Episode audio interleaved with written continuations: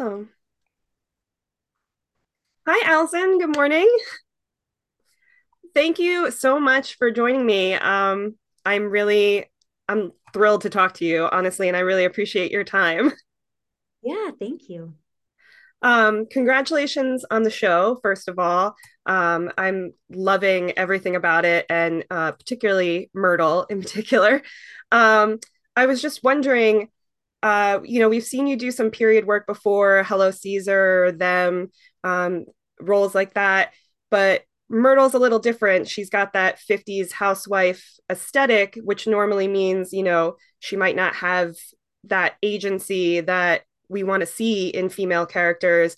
But because of the retro futuristic nature of the show, um, I mean, she gets to leave in a blaze of glory and just like be herself unapologetically. And I was just wondering if that was kind of what attracted you to this role in the first place. Yeah, I think so. I mean, I think there's um I think many of us, I won't speak for all of us, but I think many of us have a dream of just sort of saying like, bucket, burn it all down. I'm out. and um, and to watch somebody actually do that and then have to live with the consequences, which is she's living in a motel and she doesn't have a lot of money and she doesn't have a lot of options.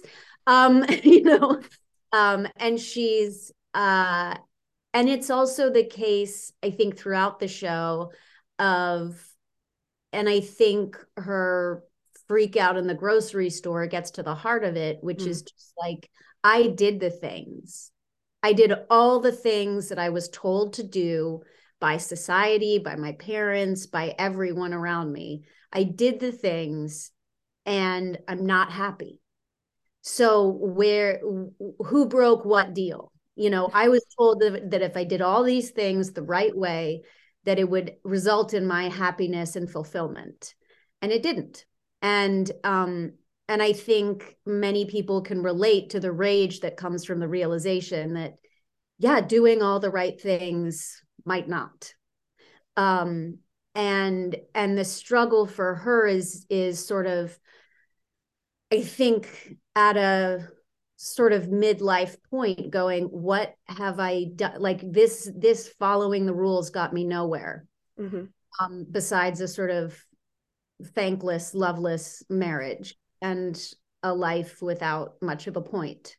Um, so to discover something in the promise of the moon is is like the promise of fulfillment. And when that too is like mm, maybe not like I will really burn it all down now. yeah. I will I will actually burn it all down. yeah, as a fellow as a fellow elder millennial, I really identified with that freak out in the grocery store. It's something I've often wanted to do. yeah. Yeah, no, the elder millennial thing um I just saw a funny meme that was like elder millennial like yeah, one day we'll gather our grandkids around and tell them about Modest Mouse. Very funny. Yeah. Um uh yeah it is it's like yeah if you go to school you'll get a job. No no you won't. And one day you you know if you save enough money you'll get a house. No you won't. Like, no. like just, can confirm. Yeah yeah and it's like social security might go away. Yeah. Like all of these things you're like but no that those were generational promises made to me. Yeah.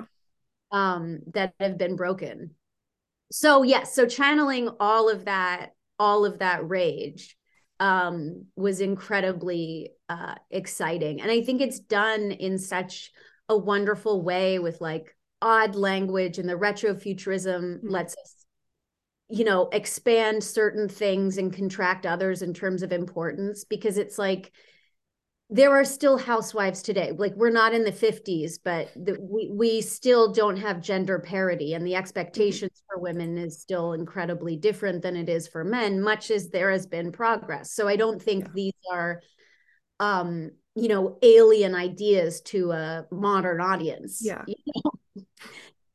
uh, any woman in a heterosexual marriage with children i can speak to as like yeah we all get it.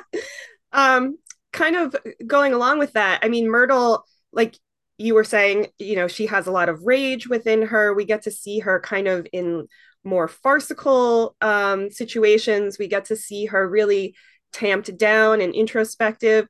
She doesn't have quite as much screen time as the Brightside sales team who were, you know, following a little more closely, but she has all these shades that we get to see in that limited amount of time. How do you approach a character like that? Are you taking any inspiration from outside sources? Is it all like internal work with the script?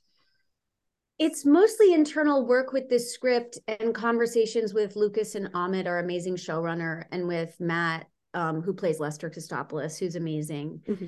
And, you know, because most of my scenes are with him. I've known him for years. It was such a joy to be able to work with him and to um and you know it's partly uh, uh, you know it's partly that both of us come from theater but it's you know we get into the text we're very mm-hmm. happy to dive into text um and when things don't feel fully fleshed out enough um we can we were able to speak to Lucas and Amit and they would they would jump on it in a way that I haven't I mean I've just it was such an amazing experience having such involved showrunners who are humble and responsive, which is not always the case, sadly, where it's like somebody might be sort of absentee or else like, no, this is the way it is. And you're like, but it doesn't make sense. um, so it was a great joy to sort of collaborate on some of those things because because each of those scenes has to tell such a huge story it's um honestly it's my favorite because i just sort of would be able to pop in mm-hmm. do like something really intense and then be like okay i'm gonna go pick up my kid from school yeah. or in the case of the night shoots drive home and then you know get the kid to school which was less fun but yeah.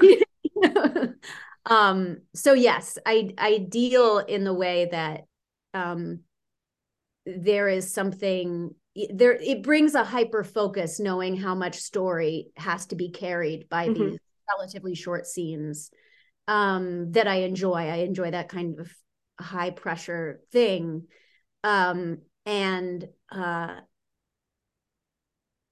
and and the responsiveness of everyone around me to try and figure out how best to tell their story and how to really make people want a happy ending for Myrtle and Lester, which like we were just feeling from the get go. We're yeah. like, we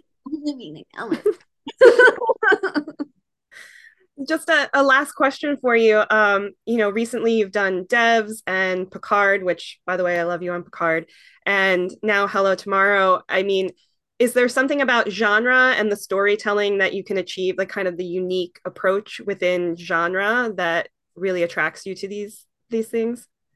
Yeah, I mean, first it's just script based, um, but I do find genre to be able to explore society in a way that if you're coming at it head on can be a little more preachy.